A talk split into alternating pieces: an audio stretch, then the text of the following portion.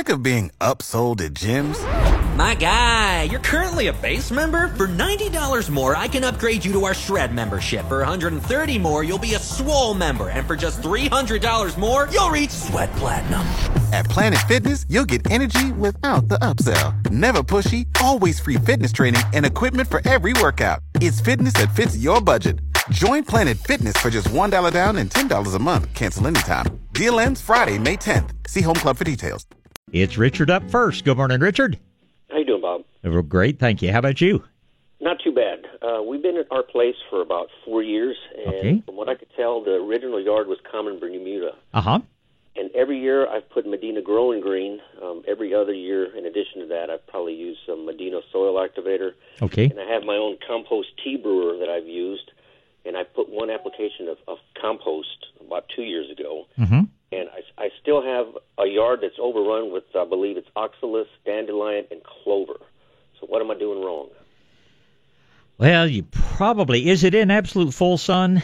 It is. It Okay. is 100% full sun, except for maybe about 20% of the yard, which is underneath a 15 foot oak tree. But the rest of it is total sun.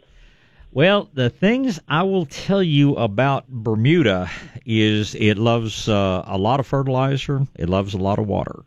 And the if you you know if I'm really trying to get my Bermuda to thicken up, I'm probably going to fertilize it maybe four times a year. Once you achieve that, you should be able to cut back to as little as once a year. But um, sometimes if you're in thin soil, and keep in mind, last year we're all thinking about how wet we are, but up until September we were in a very severe drought. Um, is uh, your your Bermuda's probably still brown now, isn't it? It hadn't really started to grow in the spring. There are some parts that are still emerald green, but but I will admit the only water I've given is what Mother Nature's provided. Yep, and that that was tough. Uh, you know, May, June, July, August. Um, that is, you know, and that's the nice thing about Bermuda. It can go through a severe drought and it will survive. But that's also a time that it ought to be putting on a bunch of growth. I think you're going to be positioned for a real good recovery this spring. And um, I, you know, I the water guy in me is never going to tell anybody to get out and overdo it on water in your grass. I can tell you that when Mother Nature lets up, and I hope it'll be several months, we have the potential, even though this is a very weak El Nino. My one meteorologist in the world that I trust tells me that it's likely to continue for another three or four months. So, if you haven't fertilized yet this spring, put some more of the growing green on there. Do it again in about 60 days, and then I think you'll be well positioned. Even if uh, even if we do move back into a dry spell, I think you'll see that Bermuda thicken up. Uh, where your Bermuda has browned out, you can certainly spray the vinegar and orange oil mix and kill out very quickly dandelions and uh, and henbit, and and you'll burn back the oxalis uh, without hurting the Bermuda. The vinegar and orange oil doesn't hurt anything at all where it hits brown foliage. The oxalis or oxalis, if we want to be botanically correct, which I don't, um, it is actually working to soften the soil just like the clovers do. It is a legume. So I'm not real concerned. If it were mine, and I have some of the same thing, um, I would be just mowing a little bit more regularly. But if you're getting pressure to do something about weeds, vinegar and orange oil is all you need to do. But I, I think you're going to see, and the, my Bermuda hasn't really started growing at all. Sunny days, I'm seeing a little bit of it sprout up in some of my flower beds and things. But uh, um, I, I think you're, you're going to be in a lot better position this spring. I think you're suffering from drought more than anything else, and I sure wouldn't be going to any you know great extremes, Richard. I think it's uh, I think you're going to do fine. I think it's uh, the lack of water last year that kept it from thickening up as much as you would have liked to have seen. Okay, thank you much. Check back with me after it starts coming out this spring, and let's see how it's doing, and we'll talk about if there's anything else you need to do. We'll do. All Thank right. Bob. Thank you very much. Bye. All right. Let's see here. Next up is Michael. Good morning, Michael. Hey, Bob, how you doing? I'm doing well. Going to be a warmer day, and that's fine by me. oh, good. Hey, just had two quick questions. I I, uh, I have a La Feliciana peach tree, Uh huh. and I've trimmed it up, and you know it's I'm excited for it this year, In fact, I've noticed the buds already coming out. Right. Um, but I'm, is there anything else I can do to help? You'd recommend to kind of get it prepared for this season? You know, Um, one of the things I've noticed, I've noticed kind of the, the, the little gooey. I'm not sure what it is, if it's borers or mites coming in, at the around at the base. If you want to, and this is a fairly young tree, I've had it for about three, four years. yeah, that makes it a pretty young tree. Uh, and the root flare is exposed. You've got the soil pulled back to where you see those roots uh, sprouting out. Yep. Okay. Yep. Then I all I would tell you to do is fertilize it. Uh, you've thinned it out. You've done your pruning for the year, haven't you? Yep. Yeah, I I would probably if you haven't fertilized in the past couple of months, I'd put some more fertilizer on, and then I just sit back and you know and hopefully enjoy a good peach crop. Some mulch out over the root system, not up against the trunk, but I find a couple of inches of organic mulch really reduces the chance of having any insect problems. And um, we'll take a look when the foliage comes out. If we've got any yellowing going on, we may go with a little bit of magic sand or green sand or something like that. But in decent soil, on a La Feliciana, you know, good organic fertilizer like Medina's probably got all the iron you need. So I'd say you're in good shape. The main thing is work whatever mojo you can to be sure we don't get a hard freeze since the buds are starting to swell. Yeah. Well, the other quick question I have is I have a Champanel grape that has been we've had probably for about five or six years, and it's been last year was like it was a uh, bumper crop, and Yeah. and I thinned out again this year, but I'm just I'm do I need to thin out more? I've got I mean I've got uh, vines that are going 20 feet one way and 20 feet another way along my fence line. It, Well, it's we thin them out pretty heavily every year. I can't tell you without seeing whether you've done Yeah. as much as you should. Most people don't do enough. You'll still get good production. The grapes just probably won't be quite as big. The bunches won't be quite as big because uh, people just they say I work to grow all that. I don't want to take out 80% of the growth on the on the vine. So you probably could stand to thin it a little bit more, but I think you're going to yeah, I think you're going to get good grapes, you know, whether you do that or not. It sounds like you're obviously have very vigorous vines. You're taking good care of them if they've grown and spread that much. So I'm going to leave it up to you. If you want to thin out thin them out a little bit more, you'll probably get bigger clusters of grapes. But I think you're going to get plenty of grapes for eating or wine or juice or whatever as it is. So I'll leave it up to you whether you want to do any more with it or not. 80. So you just real quick, you said 80 percent. Generally, you thin about 80 percent each year. That's how much I thin them out. Not cutting back, but thinning out. Yes, sir.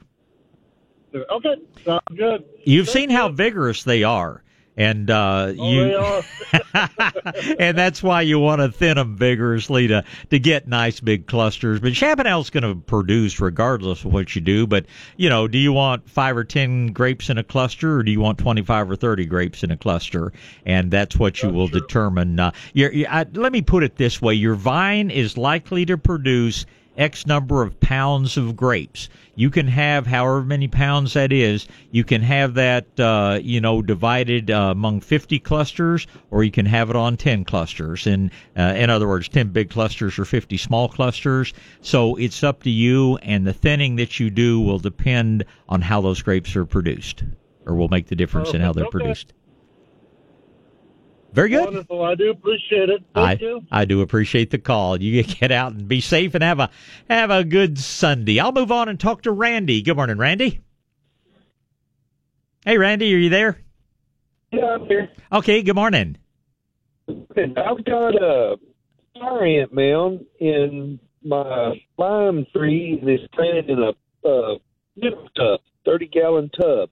You got a big fire ant mound in a thirty gallon tub, and what's growing in that tub? A lime tree. A lime tree. Okay. I'm just wondering if it is uh, bothering anything. Is is or how could I get those fire ant, those ants out of there? Well, you- beneficial. You dev no, they are not beneficial in any way. The only only good thing fire ants do is kill out ticks, and I don't think have you have any ticks in your lime tree. So uh, you do want to get rid of them. They in building their their tunnels, they kind of waterproof the soil, and fire ants are known to carry scale insects and things around and actually bring insects in and put on your tree because then they feed on the excrement that the uh, that the scale leaves behind. Problem is we can't drench the soil in that pot the way we would if this mound were out in the yard or somewhere. So we've got to kill the ants without uh, doing a whole lot to harm the roots of the tree. The place I would start is I would uh, get some diatomaceous earth, very inexpensive. It is an abrasive and it kills the ants because it slices and dices when it gets down into their joints. So I would pick a warm day when the ants are active. I would stir up that mound a little bit, get those ants boiling out, and then just give them a good dusting. I, I would take a handful of DE. It's harmless to you. I just stand there and I just be sifting that back and forth and back and forth. And every ant that you actually get some of that white powder on, it's going to kill the ant. And this is probably going to eliminate 95% of the ants. Uh, and that's what I do to start out. I'd give it a couple of days after that, and then there is a, a safe, non poisonous bait made specifically for fire ants and harvester ants, uh, and it's called Come and Get It. It's by Fertilome, uh, and the active ingredient is spinosad, which is very safe for you and pets and family. And uh, so now we're down to having fewer ants. You don't want to stir up the mound when you put out your come and get it. Now you just you'll just want to go back and just sprinkle that maybe a couple of tablespoons on on top of the soil uh, around your lime tree. Uh, the worker ants that are left will come and pick that up and take it down and feed the queen, and that should wipe out the colony 100%. So start out with the DE, wait two or three days, put out a little bit of come and get it on, uh, do it in the morning, do it on a warm day, and don't stir up the mound. And uh, within, you know, a, a day or two, you should be totally free of fire ants in that pot. That sounds good. I, I wanted to also tell you I found a cure for the cutter ants that were getting on my peach tree. Oh, what did you do? I'm anxious to hear. Well, you know how they make that definitive trail? You Yeah. can trail them for blocks. Yeah. Well, I ended up with the trail of the cut leaves Mm-hmm. because they got too close to my chickens. okay. My chickens ate every the whole colony, everywhere. That's fantastic. Yeah, I recommend about four hens per colony, and they'll take care of your uh, cutter ants. well, that's uh, you know, I, I have no problem with that. I, I, you know, and and as the uh, as I say, eat more chicken, ten thousand owls can't be wrong. Um, just anybody that's that knows how to raise chickens, knows how to protect them at night, that'd be a great solution for cut ants. I appreciate you sharing with us, Randy. Yes, sir. Thank you. My pleasure. Thank you, sir, and goodbye. All right, bye. All right, okay. There's there there's your foolproof Mother Nature's answer to cut ants. You just have to protect the chickens from the owls and things like that. And Mike's up first. Good morning, Mike. Good morning, Bob. Morning, sir. When's it going to rain? I'm so tired of this foggy, drizzly, keeping me at the window looking outside. Oh man, um, you know, it's like my old friend Alton Grimm used to tell me. Every day we're one day closer to the next good rain. Now, I got about a third of an inch yesterday, which is best that I've had in a few weeks. So, uh, uh, the forecast does not promise us any heavy stuff anytime in the next ten days, but what do they know? I think a thunderstorm can pop up anywhere, but uh, I do plants and not weather, and I'm not about to change that. Well, about the only thing I do outside right now is take my wheelbarrow down and get a load of wood for the fireplace. Well, and that's a very good thing to be doing. Bob, I have a couple of questions for Yes, sir. you. Uh, a week or two ago, you'd mentioned something about a fluorescent light. It was a CF something. Uh, well, I was talking about compact fluorescence because a lot of people have your standard old light socket that you just screw, you know, screw an ordinary incandescent bulb into. They make, and they have for a few years now, they make an actual fluorescent bulb that screws into that light socket, and that's what they call them is a, a compact fluorescent bulb. Uh, you can find them at every grocery store, hardware store. Uh, there are also some LED lights out there. The LED lights are much more expensive. The compact fluorescents are about the same price these days as the, uh, you know, it's just your ordinary incandescent bulbs. They even are making the compact fluorescent in the form of a spotlight. And what they're doing, they just put a real good reflector in there, just like they do in other spotlights. But the light source is, you know, is a fluorescent, is a gas. Uh, material as opposed to a tungsten filament, and they're quite bright, quite long lasting, and much cooler. Um, so anyway, that's what we are talking about, are the uh, basically a screw-in type light bulb uh, that is actually a fluorescent. Well, are, are they mainly for helping the plants grow? They are mainly, well, they can certainly be used for helping the plants grow. Um, they are often used because they don't create as much heat, and they are certainly used because it takes less electricity with a fluorescent than it does uh, to get the comparable amount of light out of an incandescent light bulb. You use a whole lot more watts, you know, and that amounts to a whole lot more kilowatts, which means um, more electricity used, and there are a lot of negatives to that, including your pocketbook. So um, they are much better than fluorescents as far as supporting plant growth, but they are also much more energy efficient than your standard incandescent bulb. Well, I've been using a, uh, I guess it's just like a shop light. Mm-hmm. It, it has a tube, right? A, a little bulb in there about the size of a a pencil. Yeah and that's that's one of the thinner. But uh, you know, your your compact fluorescents that screw in are no better than that. I where you have a shop light that you can use a longer tube, I think those are better still because they produce more light over a larger area. Now there are there's more than one diameter of fluorescent bulbs, and I can't remember which ones are the are the T40s and the T80s, but uh, um, the only thing about the fluorescent, and it's true of all fluorescents, whether it's the compacts or the tubes, they break down over time. They continue to produce light, but the light that helps the plants, that portion of the spectrum diminishes with age. So uh, you want to switch those out periodically, even if they're still looking good to you uh, the plant's not getting as much of the wavelength of light as it needs. So I would switch those bulbs out probably once a year, you know, for average use. But uh, um, you're not going to improve over a fluorescent tube by going with any of your standard screw-in bulbs. If the tubes are, if the tubes fit the fixture that you have, keep on using it. Just maybe put some fresh tubes in there periodically.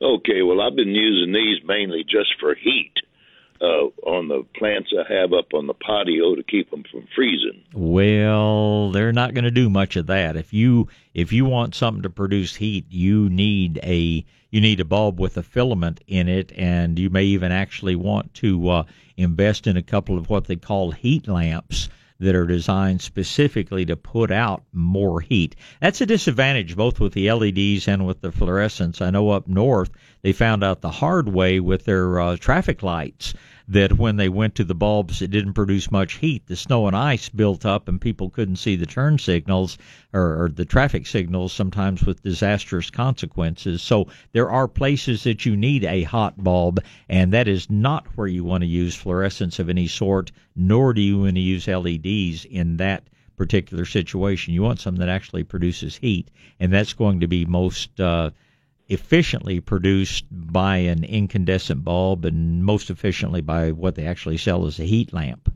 Right. Okay, well, that takes care of that. Or I remember you saying that before.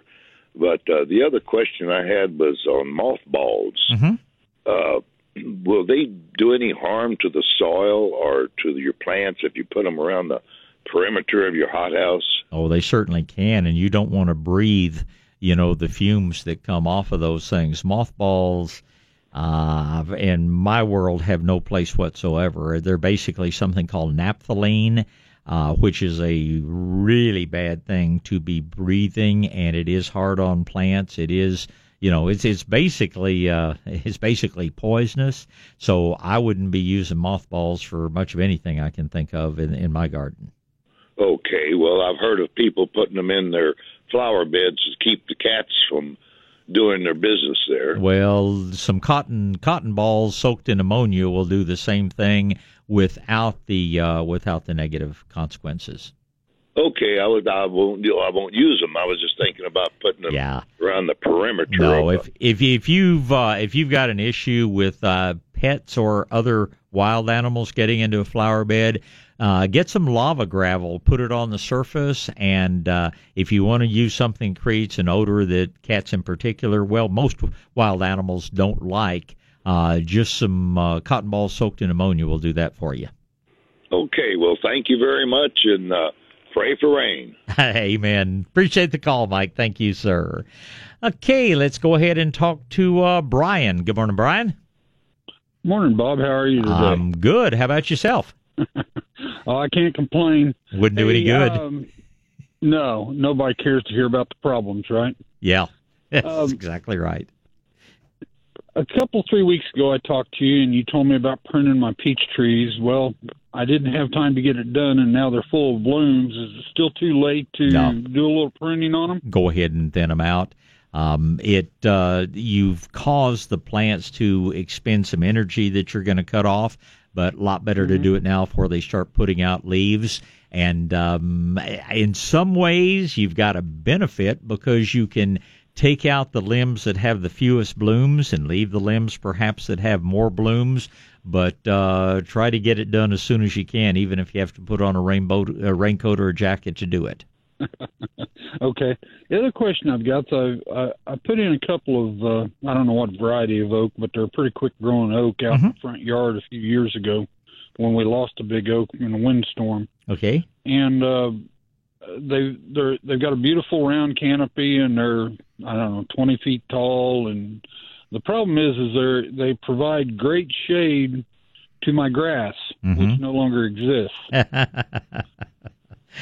and I know you've talked about it before but I can't really remember is there a grass that grows well in indirect light or do I need to be looking at some other kind of a cover crop like that uh, that that kind of shrubbery looking stuff that only gets a couple inches tall Well, it's totally up to you. Our most shade tolerant grass is St. Augustine specifically. There's a variety called Palmetto. There's a variety called Delmar. And it will grow as a reasonable lawn with lower light than any of the other Bermudas or zoysias or Floratam St. Augustine. So if you if you want a grass, those are the two, Palmetto and uh, Delmar are, are the two that you can try. But it, there's a point when it gets too shady for any grass, and at that point you need to be thinking about Asiatic jasmine, English ivy, ajuga, dwarf monkey grass. Uh, there are a bunch of different ground covers that you could substitute for grass, but um, uh, the choice is strictly up to you. Well, this being on a slight slope, I'm having some erosion now, and and I don't want the uh, uh, the soil being that it is. I I don't want to lose what little topsoil I've got and end up exposing a bunch of the uh, the roots of the tree. Sure. The tree's not going to really care, but I'm with you about conserving soil. Um, the best way to stop erosion, of course, is just grass sod. But long term, if you find that it's just not getting enough light to grow well, I'd maybe gradually switch over to something like dwarf monkey grass because it is so dense, it's going to totally stop erosion as well. It's just going to take a little longer and cost a fair amount more, and it's going to be a little slow to fill in. So uh, to solve the problem tomorrow, I do, uh, you know, the, one of the sods. Long term, I'd be thinking about what you're going to replace it with. Thank you so much, Bob. Wealth of knowledge is always. it's always a pleasure, Brian. Good to hear from you. Thank you, sir. You too. Good morning, Joaquin. Yes, sir, Bob. Good morning. Good morning. I've got a fence line down here at the ranch that we were clearing out, and uh, I found four wild chili pequins, Okay. and I wanted to save them from the dozer coming the next morning, so I dug them up and brought them to my house and planted them right away in my yard. They were they weren't out of the ground for more than two hours. Okay. What's the best way to get them get them going and make them last? Well, um, hopefully we're not going to have to worry about any more freezing weather. If we get any more down in your area, you probably, you know, you'll want to cover them. I would water them in either with uh, Super Thrive or a little Garrett juice, or actually a mixture of both, uh, just to get some roots reestablished, uh, get them spreading out a little bit more. Beyond that, I you know you don't want to keep them soggy wet. Mother Nature keeps just drizzling and dumping little bits of rain on us, but uh, I'd I'd water them in good with something to uh, get those roots started. And a couple of weeks, I'd start every couple of weeks hitting them with a little liquid fertilizer like Hasta Gro or maybe one of the Happy Frog products, and uh, I think you'll have a bumper crop of chili pequins. All right, and then uh, two of them were pretty big and leggy. You know, they were kind of growing up through some white brush. Uh huh. Should I prune them back pretty far? You know, because they, you know, the root ball came up, but it wasn't a whole lot of roots. And well, it's just going to be wait and see how they do. Remember that every leaf on that plant is generating and storing energy and uh, so you certainly don't want to take all the leaves off of it right now. Now, when they start putting on new growth in the spring, when you've got new leaves coming out on them, if you want to cut them back a little bit, and make them a little bit more manageable at that time, you can. But right now, they need every leaf on them to try to survive. Okay, and then sun, do they? I've been told they do better in shade, but then I've seen some that do really good in the sun. if you can water them, they're always going to produce more peppers. They're always going to grow better in the sun. But with South Texas drought, the ones that are in the shade always are a little bit prettier plants um, simply because they don't dry out as quickly. So if you've got these up to your yard where you are going to be able to water them if it gets real dry, uh, the more sun they get, the more peppers you're going to get, the more uh, sun they get, the better the flavor and the peppers are going to be. So sunny spots a spot for that I think you want to put them and keep them. All right. Well, I sure appreciate it. I appreciate the call. You get out and have a great Sunday. You too. Thank you so much, Joaquin. goodbye. All right. Uh, let's see. Halfway up the board. Next up is Janie. Good morning, Janie. Good morning, Bob. Good morning. Uh, good to hear your voice again. Well, always pleasure to talk to you. Okay. Uh, went and bought some vinegar and uh, it's the kind you have been talking about. And I have orange oil, mm-hmm. and uh, what I want to do is kill weeds. Right now, my concern is I the weeds. I have been I haven't been able to get out there and work like I like to. Okay. But uh, I've got roses and weeds all over mm-hmm. now. Do I cover my roses with something so that that uh, vinegar that I'm spraying to the weeds won't hurt hurt my uh, roses? Well, if you're using a sprayer like I would use, I'm just going to keep that spray nozzle. I'm going to keep that wand close to the ground, and uh, you shouldn't. Uh, you certainly shouldn't have to cover your roses. If I get up real close to plants and I'm worried about the spray getting on them, I'll just keep a big piece of cardboard in one hand. I'll just hold that up against the the rose bush and just spray all the weeds in front of it, and that cardboard's going to keep the spray from going over and hitting the leaves on the roses and that's all you have to do. You don't have to go to a lot of trouble, you know, totally covering up individual plants before you spray the weeds around them. That that would be totally unnecessary and uh, lots more work than you need to be doing. And uh, of course, you want to pick a, a calm day. You don't want to spray when the wind's really blowing. But oh. um, no, it's it's uh, you're not going to have to do a whole lot of work. Just just try to keep the spray down low and off the roses. And if you have to get up too close, like I say, I mean, you could use a you know a, a piece of almost anything. Cardboard's just cheap, lightweight, and easy. And in our business, we generate a lot of cardboard boxes. So I'm just going to cut myself a piece I can hang on to and use okay. it and throw it in the recycling when I get through with it. Okay. Now I got another question. Okay. I'm gonna probably say, why did I do it? but I went to Walmart. Well, I did, but they told me. okay. And uh, I saw some roses, uh-huh. but they're in this plastic bag. Uh-huh. And I've never ever bought anything like that. Now I'm wondering, how do I put them in the ground, or do I have to put water inside of them to keep them alive until I can put them in the ground? Well, you have to put some water uh, enough to keep them alive. I mean, you don't want them standing in water, but uh, you don't ever want to let a rose bush get bone dry. So, yeah, you're probably going to have to put a little water down in that bag every few days until you can get them planted. Hopefully, um, you'll be able to get them planted pretty soon. Between now and then, um, you need to water. If somebody said, uh, "Hey, you're not going to be able to plant those things for six weeks. You got to do something else," I'd take them out of the bag and plant them in a plastic nursery can with soil. But if it's only going to be a few days until you plant them, just just be sure that they don't ever dry out. Just water them as much as you need to to keep them moist and get them planted as soon as you can. Now, here's the only problem with those uh, discount house specials and the roses they sell in the plastic bags is many times they're almost always grafted roses. And you can graft the same rose onto a bunch of different rootstocks and so you, you can't just look and say hey this is a belinda's dream this is a chrysler imperial this is a mr lincoln. Uh, you have to know what the rootstock was to know whether it's going to grow well in san antonio. And unfortunately some of those roses in the plastic bags were grafted onto an East Texas rootstock called Dr. Schragen, and they're not going to really perform real well. If uh, if it was one of the West Coast companies, they're probably using a rootstock that's going to be just fine in San Antonio. So look down there and see what it says as far as the nursery they came from. If they came from Lindale, Texas, well, you could have done better. If they came from somewhere in California, they're probably going to be just fine for you. So plant them where you normally would plant the roses. Lots of sun, good soil, uh, but do keep the roots moist until you're able to get out and get them planted, Janie. Okay. Thank you very much. Anything else I can help you with today? Uh, just about that. Uh, okay. Do do you sell camellias? Do you sell camellias?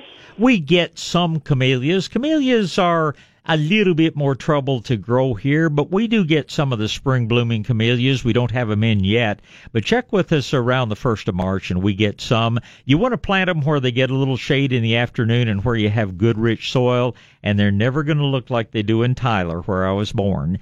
But uh, you can grow camellias here, and you're a good gardener, so I think you probably Yeah. do okay with them. Yeah, I've got one and it's blooming right now, Oh, and I they're- got it in the shade. Yeah, that's the right Wow. place, and uh, they're so beautiful. They are. Well, thank you very much for your help. Ye- Okay. Always a pleasure, Janie. Thank you. Thank you. Certainly. Goodbye. Good morning, Alan. Good morning, Bob. I'm Morning. a long-time listener, first-time caller. Well, I appreciate you calling. Hey, I've got something in my backyard that's mostly mostly weeds and grass, but something is coming up, and it's actually like it's tilling the dirt. It's just real soft and spongy. Mm-hmm. Do you know what that is? Are there little kind of grains of sand there? Yeah, it's but prob- it's almost it's it's almost everywhere. Yeah, it's probably earthworms. Oh, well, that's and, a good thing, I guess. And well, it is a good thing, and they're being forced up because of all the moisture in the soil. But there's, you know, golfers hate earthworms because uh, I, I, when I used to play golf, I liked it because it gave me an excuse for why I missed that putt. but uh, you're just looking at earthworms in wet soil, and uh, it's a good thing. You can take a rake and kind of level it out if they get excessive. Uh, it's going to go away when it gets a little bit drier, and it's absolutely no cause for concern. okay, well, thank you, Bob. I really appreciate that. Well, I appreciate the call, and uh, don't wait so long to call me again. I'm, I'm, I listen every Sunday, so I may do that. Yeah, I'll look forward to it, Alan. Thank you so much. Uh, goodbye.